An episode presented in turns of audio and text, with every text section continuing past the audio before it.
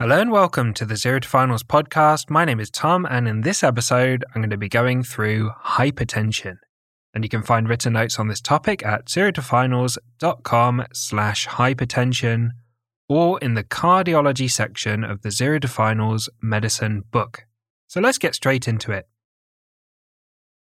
Hypertension is the term used to describe a high blood pressure the NICE guidelines on hypertension, updated in 2022, suggest a diagnosis of hypertension with a blood pressure above 140 over 90 in the clinical setting, confirmed with ambulatory or home readings above 135 over 85.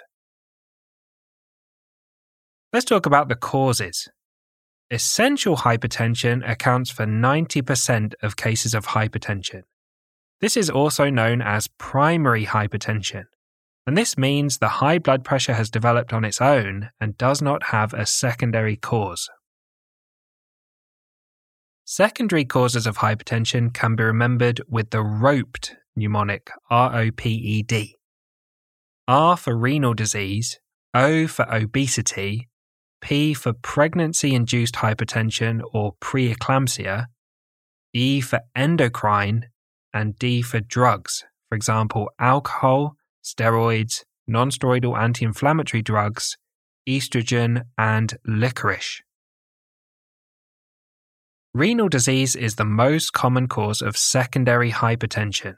When the blood pressure is very high or it does not respond to treatment, consider potential renal artery stenosis, which is narrowing of the renal artery. This can be diagnosed with a duplex ultrasound or an MR angiogram or CT angiogram. Most endocrine conditions can cause hypertension. Hyperaldosteronism, or a raised aldosterone level, also called Conn's syndrome, is an important cause and may be present in 5 to 10% of patients with hypertension. Specialist investigation should be considered in patients with a potential secondary cause for their hypertension or if they're aged under 40. Next, let's talk about the complications.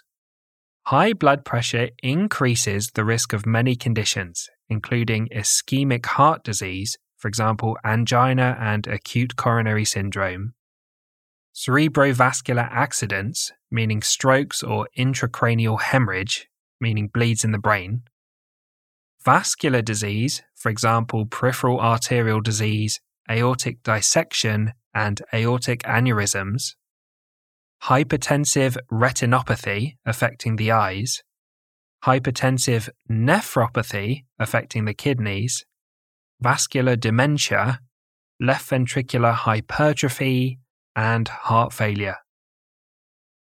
Patients with hypertension may develop left ventricular hypertrophy.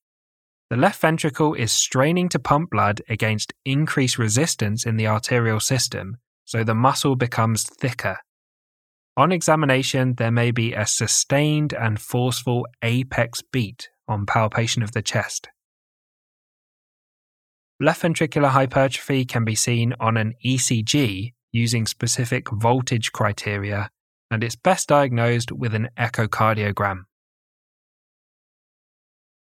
Let's talk about the diagnosis of hypertension. The NICE guidelines recommend measuring blood pressure every five years to screen for hypertension. It should be measured more often in borderline cases and every year in patients with type 2 diabetes. Patients with a clinic blood pressure, when measured by a doctor or nurse, of between 140 over 90 and 180 over 120 millimeters of mercury should have 24 hour ambulatory blood pressure or home blood pressure readings to confirm the diagnosis. So they have a high blood pressure in clinic, they need to take home readings or ambulatory readings to confirm. Having blood pressure taken by a doctor or nurse often results in a higher reading. This is commonly called white coat syndrome. The white coat effect involves more than a 20 over 10 millimeters of mercury difference in blood pressure between the clinic and the ambulatory or home readings. The NICE guidelines recommend measuring the blood pressure in both arms, and if the difference is more than 15 between the arms, using the reading from the arm with the higher pressure. Next, let's go through the stages. Stage 1 hypertension is when there's a clinic reading above 140 over 90, confirmed on ambulatory or home readings above 135 over 85. Stage 2 hypertension is when there's a clinic reading above 160 over 100, confirmed on ambulatory or home readings above 150 over 95. And stage 3 hypertension is when there's a clinic reading above 180 over 120. Next, let's talk about end organ damage. Having a persistently high blood pressure will eventually damage some of the end organs. The NICE guidelines recommend all patients with a new diagnosis of hypertension should have a urine albumin creatinine ratio to look for proteinuria and a dipstick test for microscopic hematuria or invisible blood in the urine to assess for kidney damage, bloods for the HbA1c for diabetes renal function, and lipids. Fundus examination of the back of the eye to look for hypertensive retinopathy, and an ECG to look for cardiac abnormalities, including left ventricular hypertrophy. NICE recommends calculating the QRISK score, which estimates the percentage risk that a patient will have a stroke or a myocardial infarction in the next 10 years.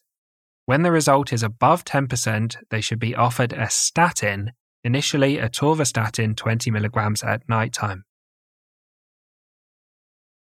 Next, let's talk about management. Lifestyle advice for patients with hypertension includes a healthy diet, stopping smoking, reducing alcohol, reducing caffeine and reducing salt intake, and taking regular exercise. The medications used in management are assigned a letter in the NICE guidelines. A for ACE inhibitors, for example, ramipril. B for beta blocker, for example, bisoprolol. C for calcium channel blocker, for example, amlodipine. D for thiazide like diuretic, for example, indapamide and ARB for angiotensin II receptor blocker, for example, candesartan. Angiotensin receptor blockers are recommended by the NICE guidelines instead of ACE inhibitors in patients of Black African or African Caribbean family origin. In the steps below, you can replace A with ARB for these patients. Angiotensin receptor blockers are an alternative if the patient doesn't tolerate ACE inhibitors, commonly due to a dry cough. ACE inhibitors and angiotensin receptor blockers are not used together. Thiazide like diuretics, for example, indapamide, are used as an alternative if the patient doesn't tolerate calcium channel blockers. And the most common reason they won't tolerate calcium channel blockers is the side effect of ankle edema or swelling in the ankles. The NICE recommendations vary for patients under 55 or over 55, type 2 diabetics, and patients of Black African or African Caribbean family origin. Step 1 is if they're under 55 or they're a type 2 diabetic of any age or family origin, use A or ACE inhibitors. If they're aged over 55 or they're of Black African or African Caribbean family origin, use C or calcium channel blockers.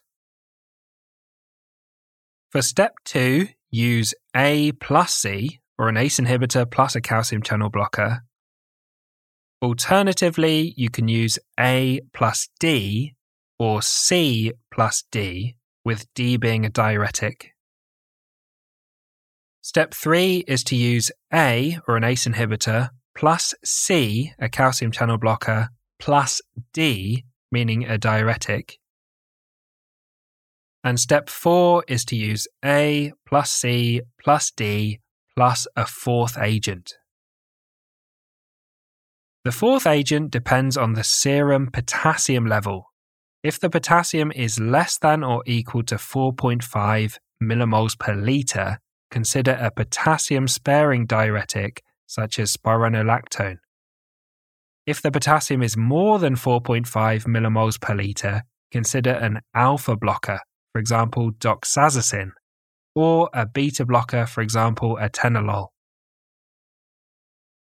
Remember to check adherence before increasing doses or adding second agents.